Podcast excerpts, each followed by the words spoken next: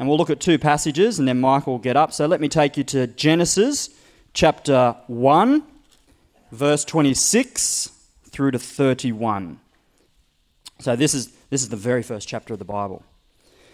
God is creating the whole world, and then everything slows down, and we hear.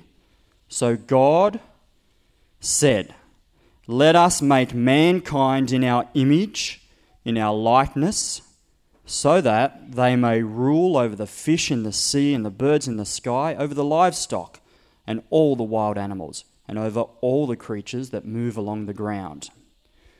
So, God created mankind in his own image.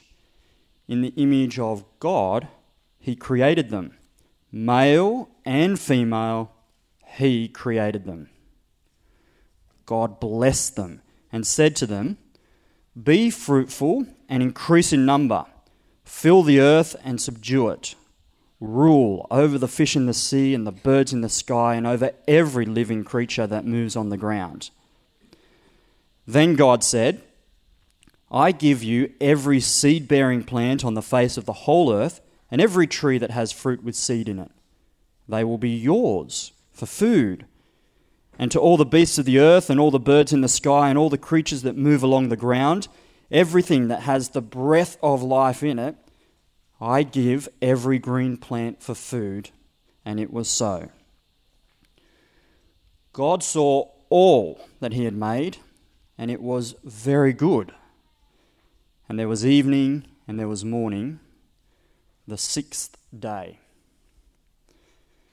Turn with me now to the other section of the Bible in the New Testament, to the book of Acts.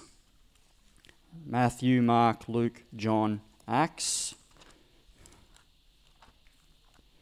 As I was saying that, I was going in the reverse direction. So forgive me while I catch up. Okay, and verse 22 through to 31. We recently read this. This is Paul. He turns up in a town, Athens. Uh, everyone's thinking about this question. And he stood up in verse 22 in the meeting of the Areopagus and said, People of Athens, I see that in every way you are very religious. For as I walked around and looked carefully at your objects of worship, I even found an altar with this inscription to an unknown God.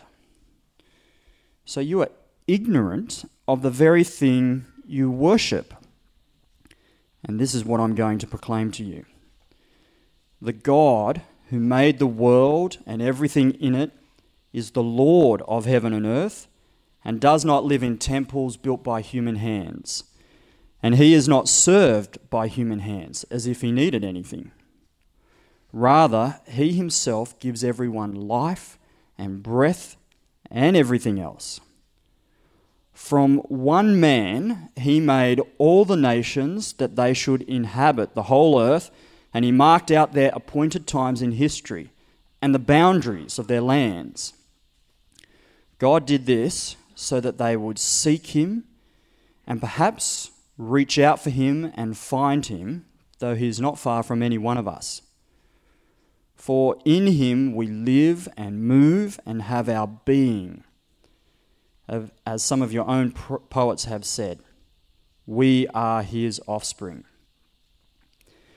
Therefore, since we are God's offspring, we should not think that the divine being is like gold or silver or stone, an image made by human design and skill.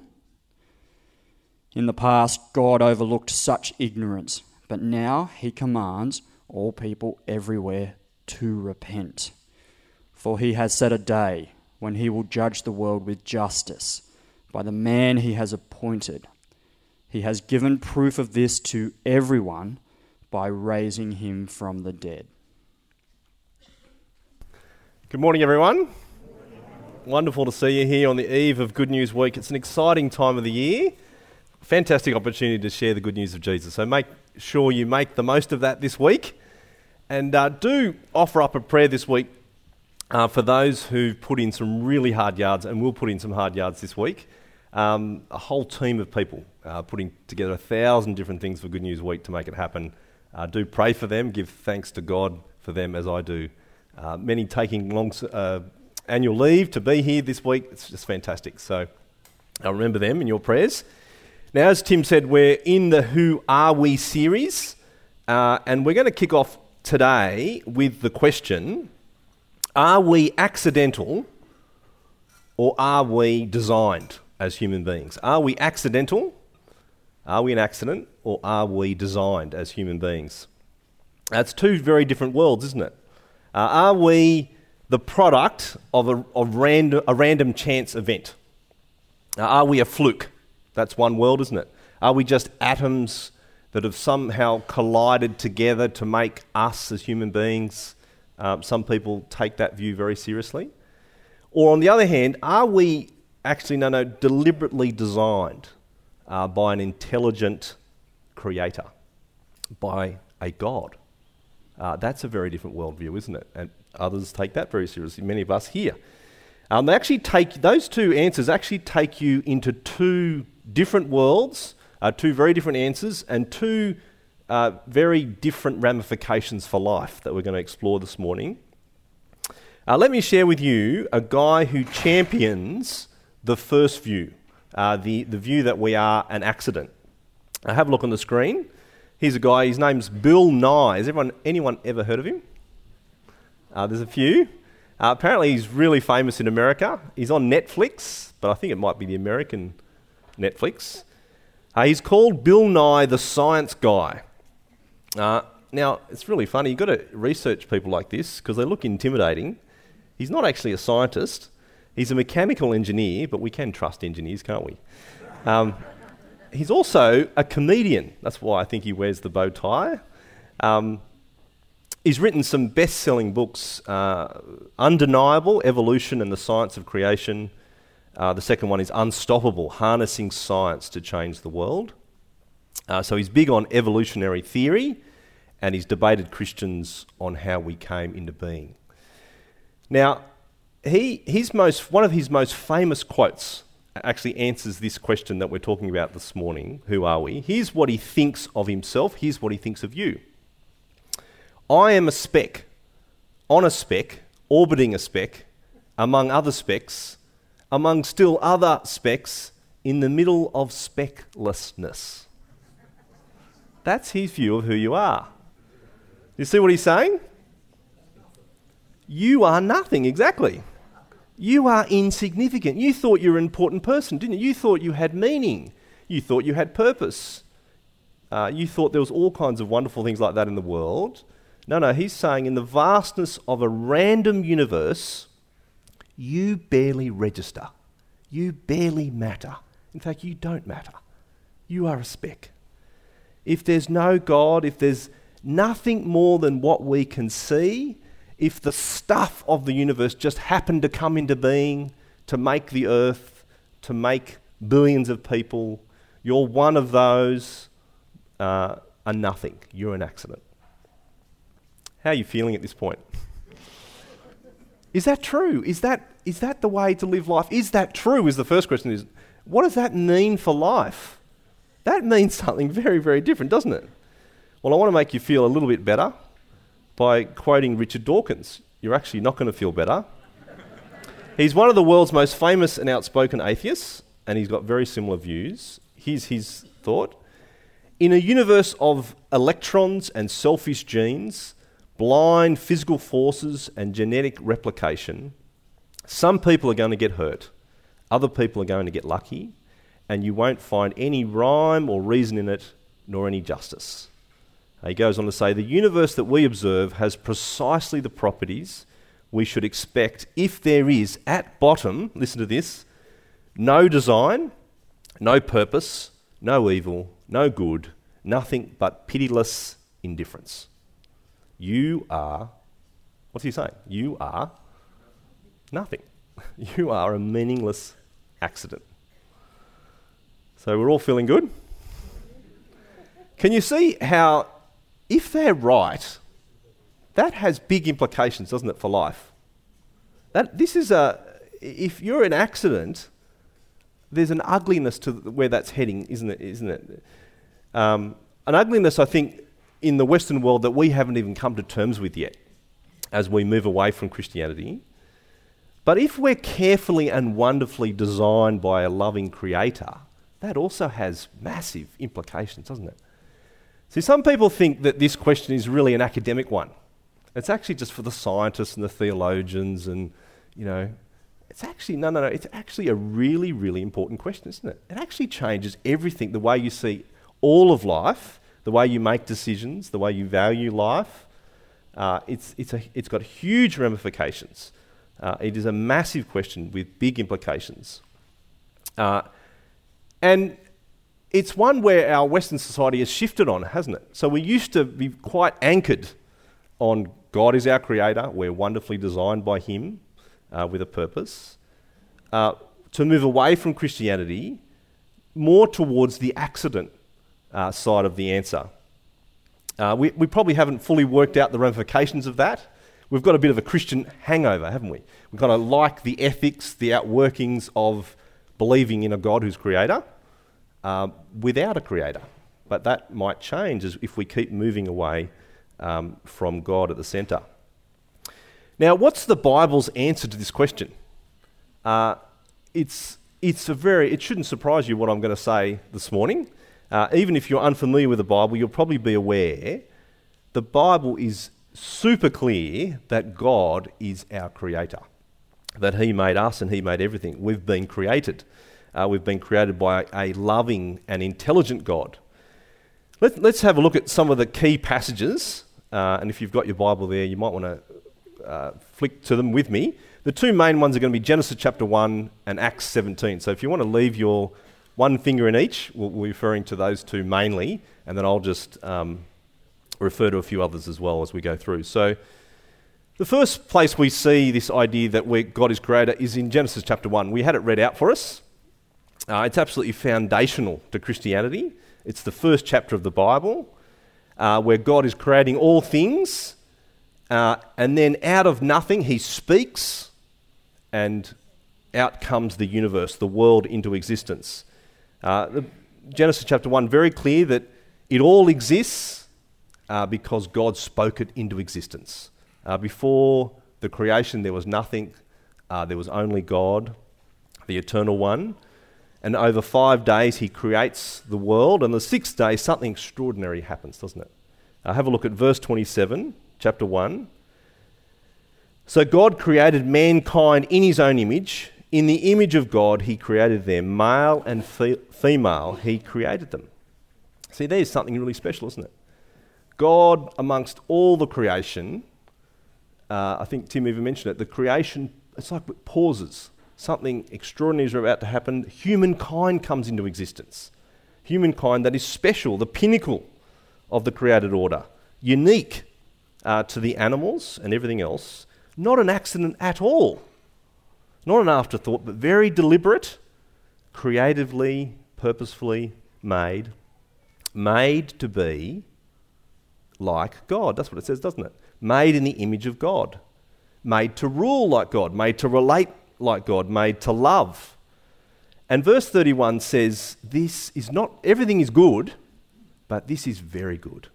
This is very good that God has made uh, mankind, male and female, like this. On to chapter 2, verse 7. Uh, God actually personally breathes life uh, into humankind. The, the author pauses there to tell us how special we are. Then the Lord God, verse 7, chapter 2, formed a man from the dust of the, of the ground and breathed into his nostrils the breath of life. And the man became a living being. Psalm 139 actually goes further, doesn't it? To tell us how special we are amongst all of creation. I mean, God has his eye on the sparrow. Jesus told us that. He knows it all intimately, but there's something special about humankind, something special about you and I to God. Psalm 139 says, For you created my inmost being. You knit me together in my mother's womb. I praise you because I'm fearfully and wonderfully made. Isn't that beautiful? The human body, complex and beautiful. God has done a, a fantastic job. The psalmist goes on to say, Your works are wonderful.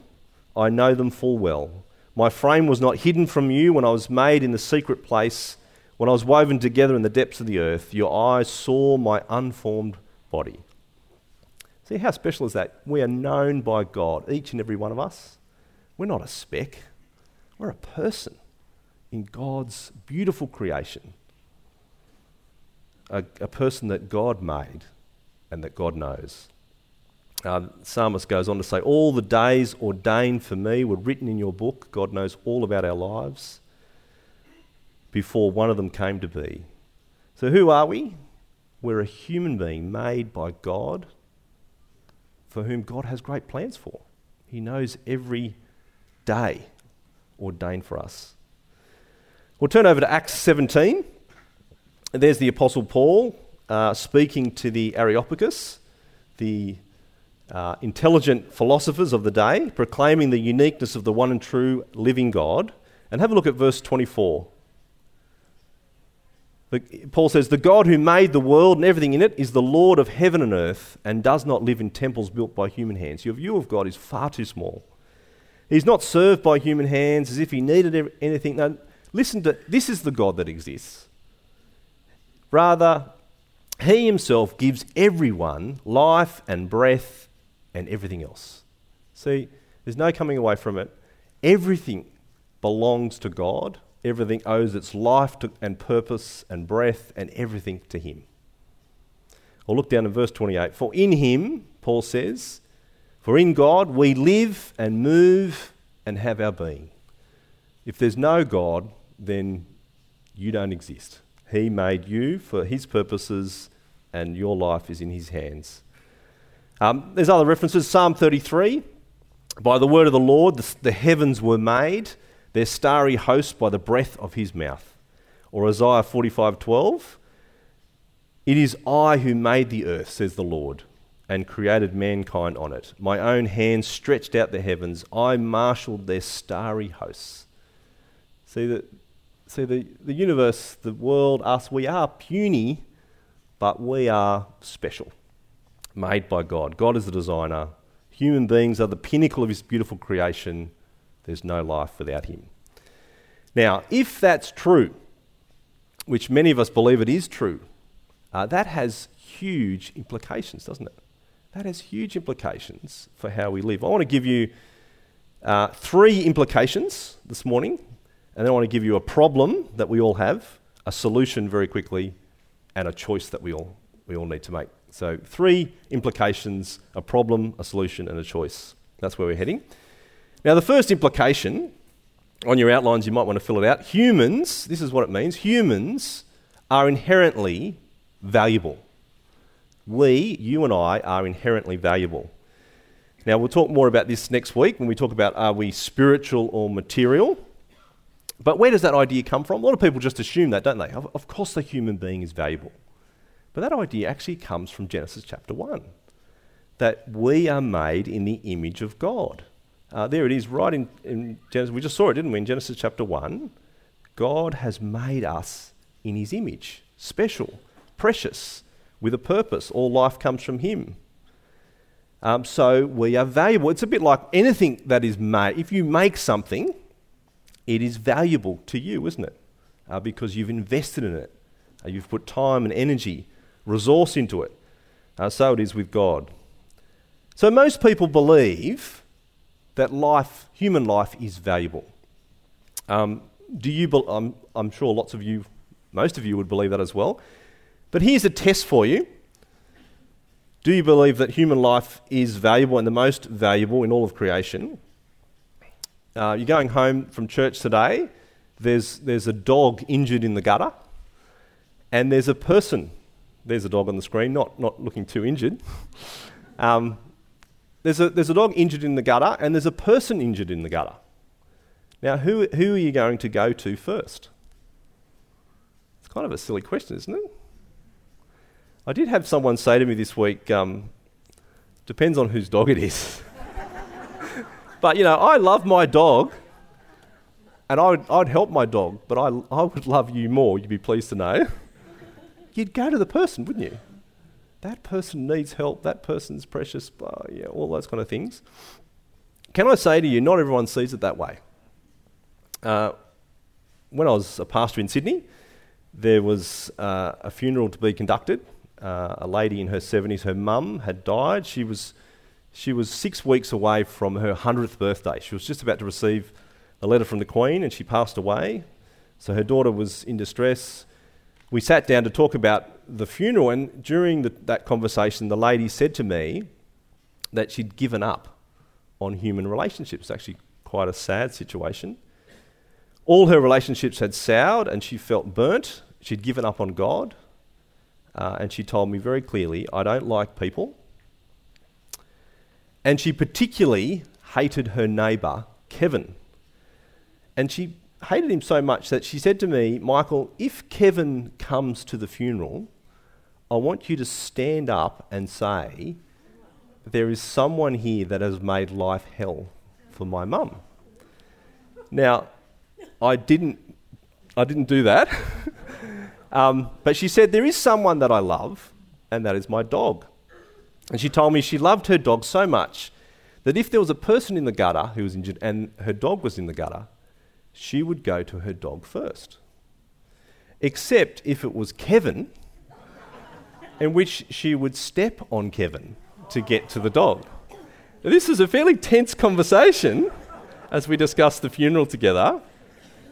Um, but, you know, she'd been burnt. There's a whole kind of lot of things that had happened there, which are really sad. But think about it.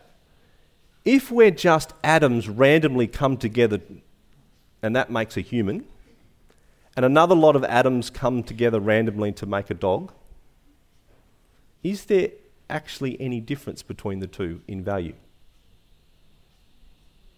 Or consider this one. What about a tree and a person? Is there any difference between atoms coming together to make a person, atoms coming together randomly to make a tree?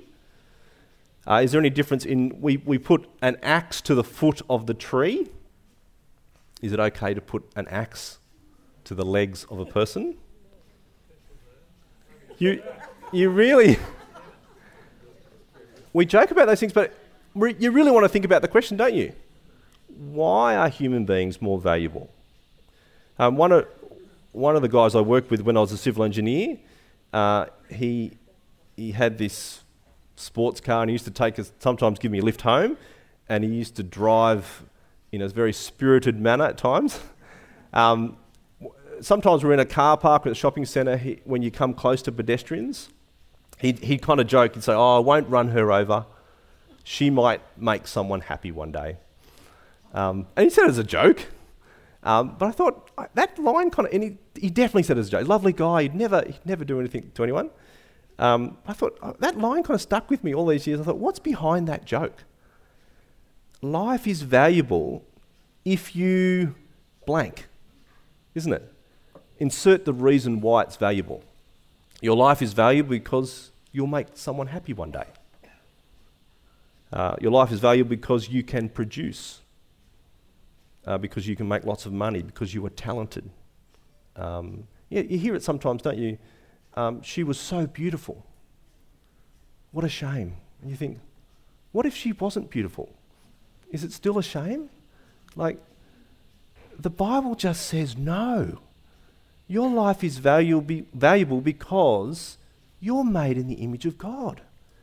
You might be beautiful, you may not be beautiful. You may be talented, you may not be talented. You might make anyone happy ever. It's irrelevant. Every human life is valuable because out of all of the creation, God says, You are made in my image. So, so valuable is human life. In Genesis chapter 9, verse 6, have a look at this on the screen. This is what it says Whoever sheds human blood, by human, humans shall their blood be shed. That's a, that's a strong call, isn't it? You mess with human life, you kill human life, God demands an account. He says in Genesis, Your life will be taken. Now, why is that? Why is it, why is it that way? And it's not that way for killing an animal. And it's there in the rest of the verse, isn't it? For, because, let's just go back to it. For in the image of God has God made mankind. That's why it's so serious. That's why your life is demanded. You're made in the image of God. More than all of creation, we're precious. uh, we're valuable to God. Huge implications, doesn't it? It's, it's massive implications. We think about abortion, euthanasia, stem cell research, the disabled, assisted suicide, murder. There's a whole lot of issues, isn't it? That we're actually making very different decisions on as a Western society because we've moved away from that idea that we are made in the image of God. Now, come with me to the second implication on your outlines. If we're designed, so, so the first one is we're valuable. The second one is if we're designed, we have a purpose. Uh, we as human beings have a purpose. Now, I think that applies to everything that's designed, doesn't it? If, if there's a designer, if something has been designed, then it's been designed for a purpose. Uh, it implies that. Uh, if it's an accident, then it doesn't have any purpose. That's kind of the nature of an accident. It just happened. Uh, it just is. It doesn't have a purpose. Sometimes as Christians, I think we, we struggle with that accident one, don't we? Because we, we don't want to think anything's an accident. Why did you meet that person? Well, God wanted me to meet that person. Why did you have the car accident? Well, I learnt later there was a good reason why I had the car accident. God taught me enormous, enormous things. But that's because we're Christians, isn't it? That's because we're saying God is the creator. He has the sovereign plans for my life. He works out everything in accordance to his plans. That's a very Christian view. No, no, no. If, if it's an accident, it's an accident and it doesn't have any purpose. But if it's designed, well, then it does have a purpose. Then we have a purpose. We're not just an accident, we're not just random. Uh, I think that's the case, as I said, for everything that's designed. Have a look at a car. Uh, so you look at your car there, and apparently Toyota says that there's 30,000 parts in a car. Uh, incredibly complex, isn't it? And what is the car? What if all, all those parts in the car are designed to do what? To, to move you, to transport you from A to B. Now, some, some cars only ever do that, just that's what they can do. Um, others are designed for speed, for comfort. But that's what a car is. It's designed by a person. It's designed for a certain number of passengers. It's designed for a top speed. It's designed perhaps to tow a certain weight.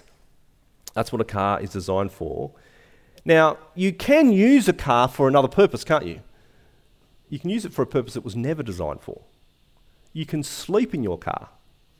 Um, some people use it as a home. Uh, it wasn't designed for that, but you could use it for that purpose.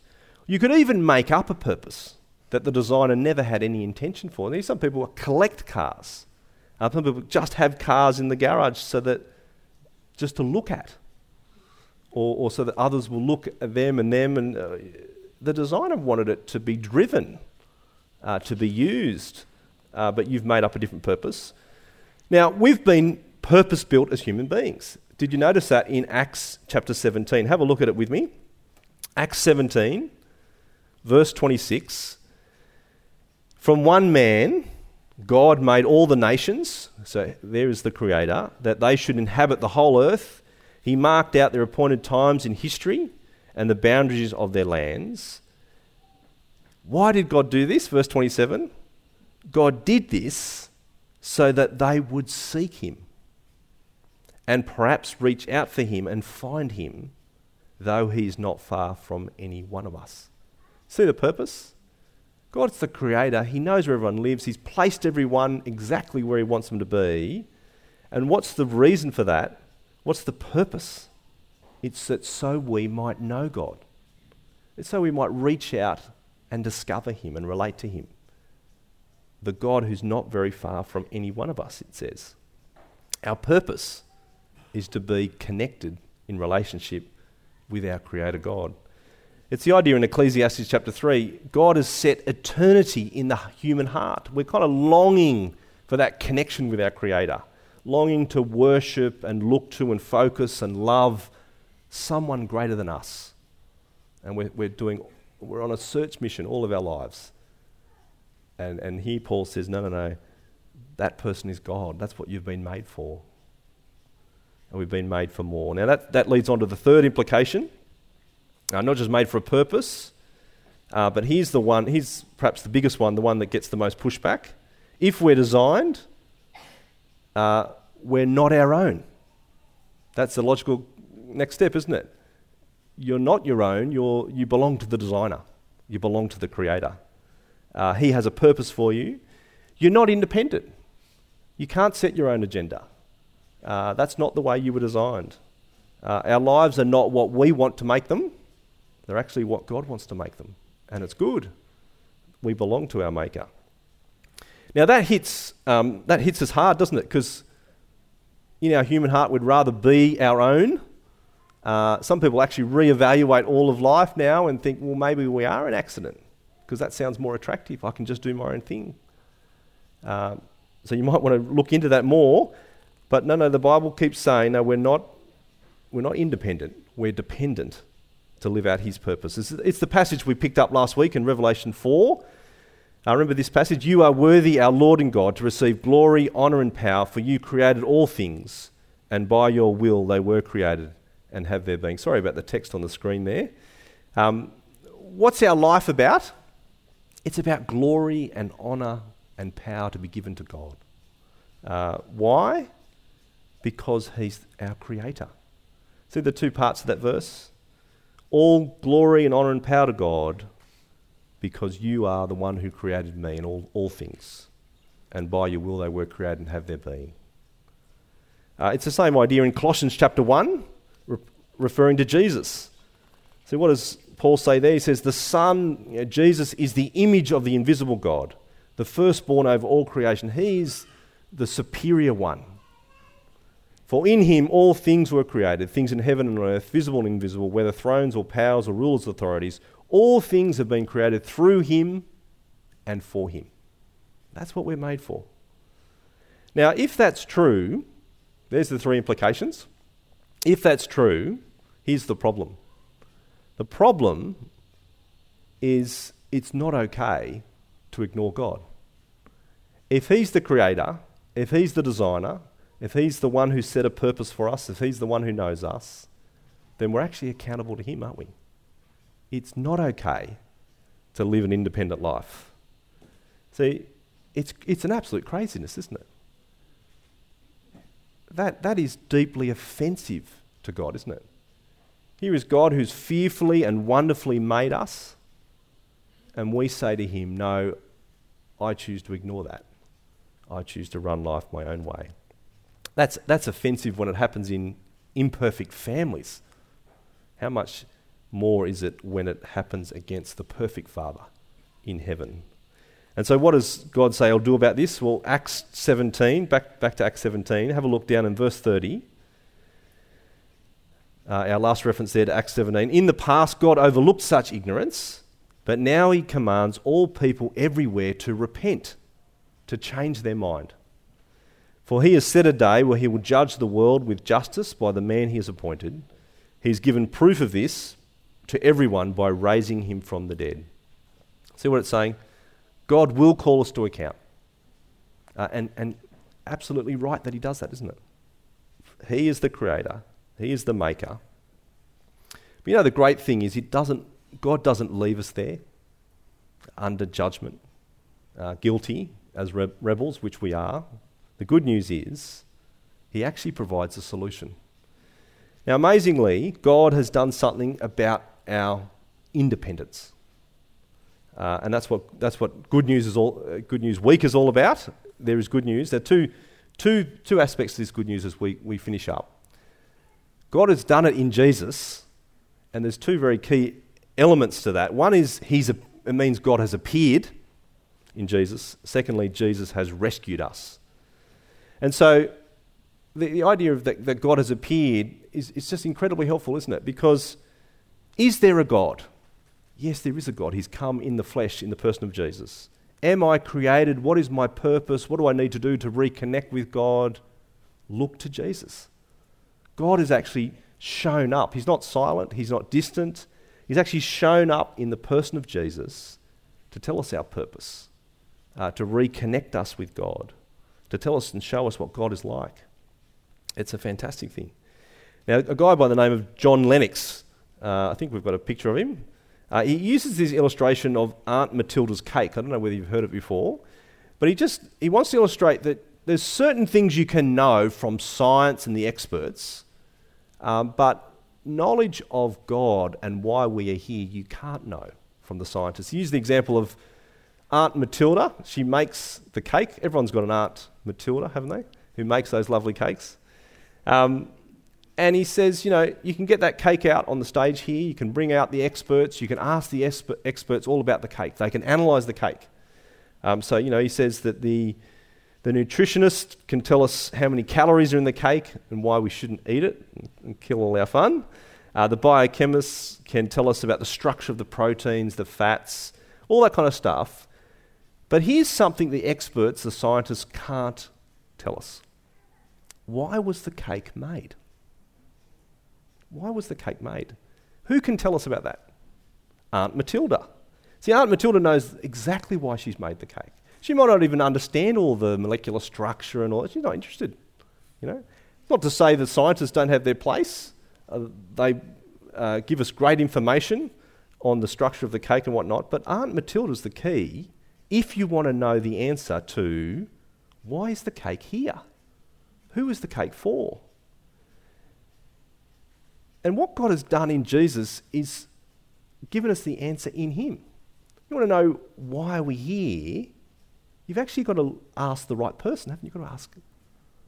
You've got to ask Jesus, the, the, the God who's actually turned up in a reliable, clear way. This is what I'm like. This is why you're here. Uh, all those, all those questions. Not only that, Jesus has rescued us. Not only has Jesus shown us God, why we're here, He's actually done something for us at the cross that we couldn't do for ourselves. He's actually dealt with our sin, our rebellion. He's actually forgiven us if we trust Him. See the wonderful thing that God has done? He's appeared, made Himself known, answered our question, and then He's rescued us. He's offered us forgiveness, offered us a reconnection with our Heavenly Father. I want to leave you uh, with with this, with this, uh, with this choice. Um, which way will you go uh, as you think about these things? Um, we, we started with two very different worlds, um, with very, two very different implications. Um, maybe you need to check out these things more. Uh, maybe you need to be convinced that, yeah, God really is there. He really has appeared in the person of Jesus. Can I encourage you to check that out? That God is our designer, our loving creator uh, who wants relationship with us. So the real, the real choice there is if that is true, will you bow the knee to Him? Uh, will you reconnect with Him? Um, that's what we're offering this week at Good News Week, isn't it? To our community, to reconnect with their loving Creator. The other choice, of course, is uh, to ignore the Creator, uh, to live life your own way, uh, to try and somehow be independent uh, of which God says, I will call you to account for that. Uh, but can I encourage you, whatever way you go, that you actually check out the evidence. So we want to help you do that. And one of the ways you can do that is through Simply Christianity. And on those welcome slips, uh, you can tick that you want to be part of that course to explore these things, to actually understand is Jesus real? Uh, what did he actually say? Um, what do I need to do to reconnect uh, with God through the person of Jesus? So why don't we, we finish there uh, and let me pray before the, as the musos come up for our final song. Our great Heavenly Father, we do thank you so much uh, that you have not left us in darkness. Uh, you have appeared in the person of Jesus. Father, we, we thank you that you are our creator, our designer, that we are valuable to you, that you have set a purpose uh, in our hearts to relate to you for all eternity. Uh, Father, we, we know in our hearts we're not our own. We, we ask for your forgiveness when we've tried to live life our own way. Father, turn us back to Jesus uh, as we seek again that forgiveness and that path, that purpose that you've set us on to love and re- to relate to you. Father, please, uh, this week as we share this message of Jesus, be with us, give us power, give us conviction. Uh, please be with those who are considering these things, these big things, uh, to know how to relate to you, uh, to receive forgiveness and hope and purpose in life. Uh, please be with them. We pray it all for Jesus' sake. Amen.